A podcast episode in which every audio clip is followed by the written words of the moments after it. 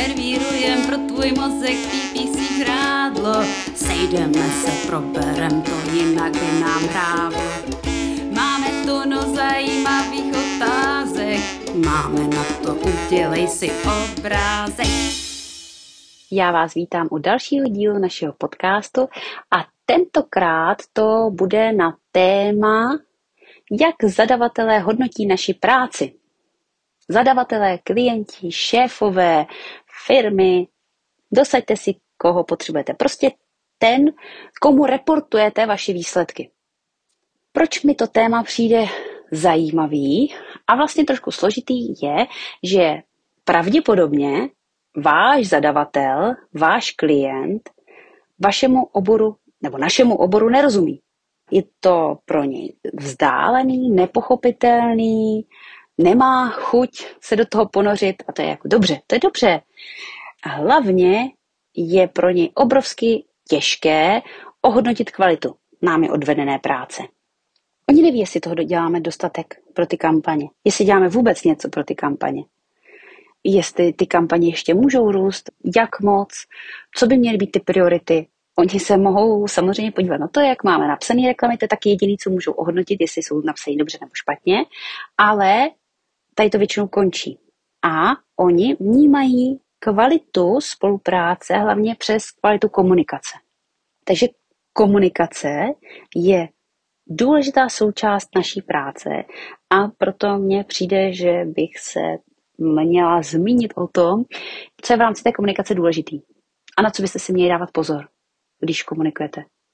A co teda můžeme udělat pro to, abychom naši komunikaci zlepšili? Tak, první bod je včasná komunikace. Odpovídat včas neznamená odpovídat hned.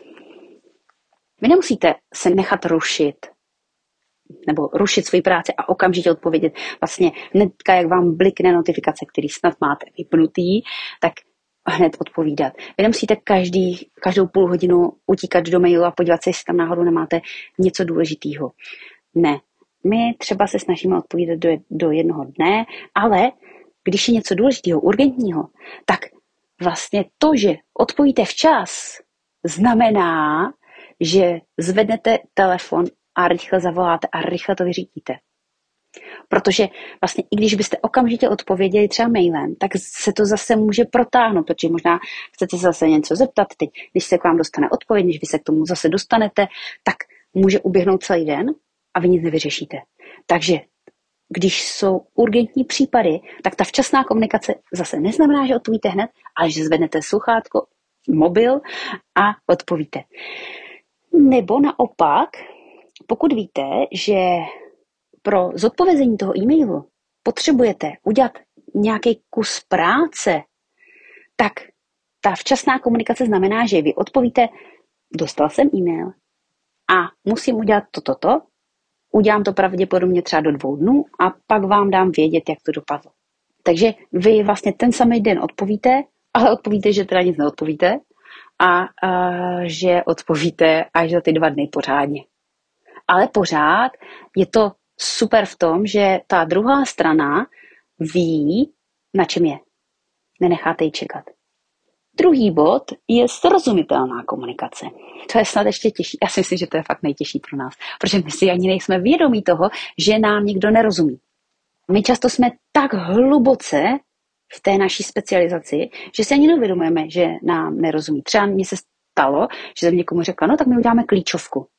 A druhá strana na mě kouká, a hmm, klíčovka, co to je? A to ještě byl dobrý případ, že se vlastně zeptali. Ale často se vás vlastně ta firma nebo ten váš zadavatel nezeptá, co to je. Já si vždycky vzpomínám, když jsme stavili náš dům a já jsem musela se bavit s elektrikáři, topenáři, tesaři a teď já jsem jim vůbec nerozuměla. A bylo to hrozný. Já jsem se cítila fakt hrozně. A navíc, a pak jsem si říkala, že já jsem ten člověk, který platí, tak bych se neměla cítit hrozně. A já jsem se zase jako na ty schůzky vůbec netěšila s ním, protože jsem si zase říkala, tak zase jim nebudu rozumět, oni se mě na něco budou ptát.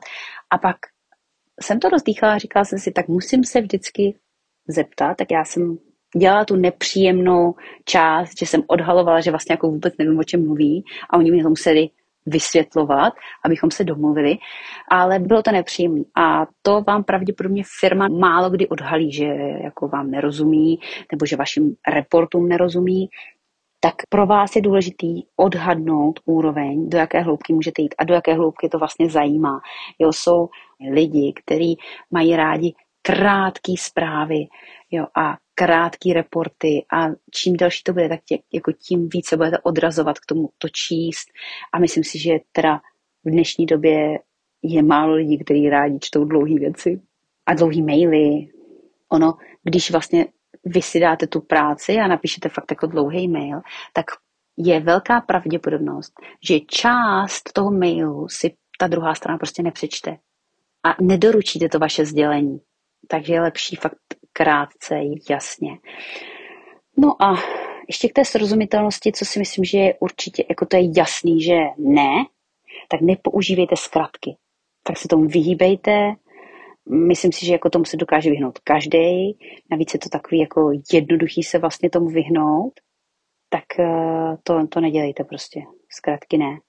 A když třeba v reportu říkáte, co jste udělali, tak je dobrý ty aktivity navazovat na cíle. Ale to už se dostávám k dalšímu bodu. Vysvětlení, proč věci děláte. Třeba v reportech, právě v těch reportech, vždycky srozumitelně popsat, co jste udělali, ale hlavně, proč jste to udělali a jaký to mělo dopad na ten cíl. Díky tomu vy každou tu aktivitu spojíte s tím konečným cílem a ten, kdo to bude číst, porozumí. Aha, tak tady tahle aktivita se dělala proto, proto. A i když nakonec třeba jste to vyhodnotili, že neměla ten dopad, tak minimálně ten člověk bude rozumět tomu, že mohla mít, jo, jak to vlastně bylo navázané. Jinak se může stát, že vlastně pro toho člověka ten váš report aktivit bude jenom seznam něčeho nesrozumitelného a prostě to nikdo číst nebude. Ono to jako není problém ve chvíli, kdy se daří.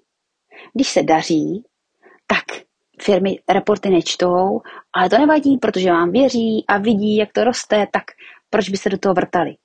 Problém je, když se nedaří a najednou oni se mnohem víc ptají, jestli vy děláte maximum možného. Ale z toho, co vy jim tam napíšete, tak oni nejsou schopni to rozluštit. Dalším bodem je proaktivní komunikace. Mně proaktivita přijde jako takový slovíčko, pod kterým si každý představí úplně něco jiného. A možná někteří si vlastně nepředstaví vůbec nic. Jak já chápu v tomhle kontextu proaktivní komunikaci? Pro mě to je jednak schopnost hledání a navrhování řešení. To znamená, že vy nejenže řeknete, hele, tady máme problém, ale rovnou proaktivně řeknete, aha, tak my tady máme problém a já si myslím, že bychom s tím mohli udělat to a nebo to. Druhý bod té proaktivity, nebo jak já vnímám proaktivitu, je vlastně zájem o firmu a doptávání se. Já jsem se na jednom školení o projektovém managementu naučila takové heslo, nikdy nic nepředpokládej, vždycky se doptávej.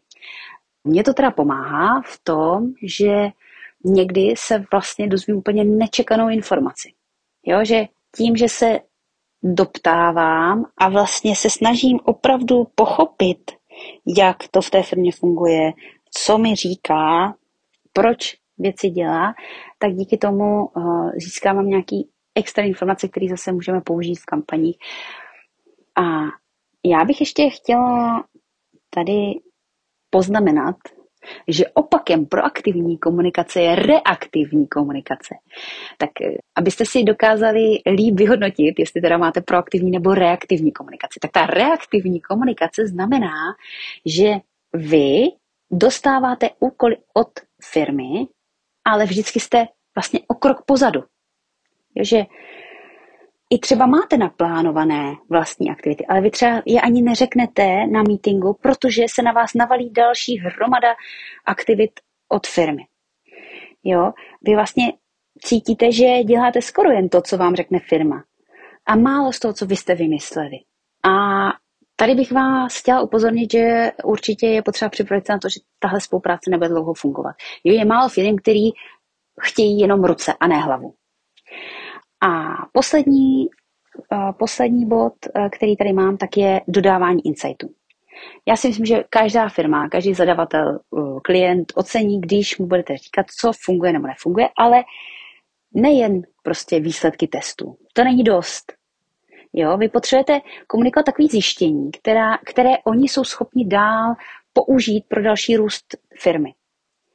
Jo, takže může to být třeba výsledky toho, co funguje v reklamách a říct, hele, a tohle to byste mohli víc tlačit třeba na vstupních stránkách nebo v popisu produktu. Nebo možná třeba, jaká publika fungují pro jaké produkty. Zase díky tomu možná budete moct, nebo dál ve firmě budou moct uh, jinak upravit ty produktové popisky tak, aby co nejvíc seděli k uh, těm jednotlivým publikům. Nebo třeba můžete vůbec sdílet třeba landing page testy, který vlastně landing page vám fungují, k tomu i hypotézy třeba, proč to funguje, to je důležité, jako ta hypotéza, proč to vlastně funguje líp. Nebo i třeba sdílet nějaký data, takové divnosti, které v datech uvidíte a zase se bavit třeba, proč se to děje, jestli firma neví a otvírat, tak i když vy vlastně nevíte proč, tak možná v tom dialogu s firmou přijde teda něco zajímavého. Takže pět rad, jak zlepšit komunikaci. Já to zopakuju. Včasnou komunikaci, srozumitelnou komunikaci, vysvětlování, proč věci děláme, a být taky v komunikaci proaktivní a dodávat firmě insighty. Já vám moc krát děkuji, že jste poslouchali dnešní podcast a těším se zase za týden. Mějte se pěkně. Dumání a přemýšlení, to je závazek. Probrali jsme kupu tíživých otázek, zamyslet se přijít na to a bez žvástu. Sejdeme se, pokecáme v dalším podcastu.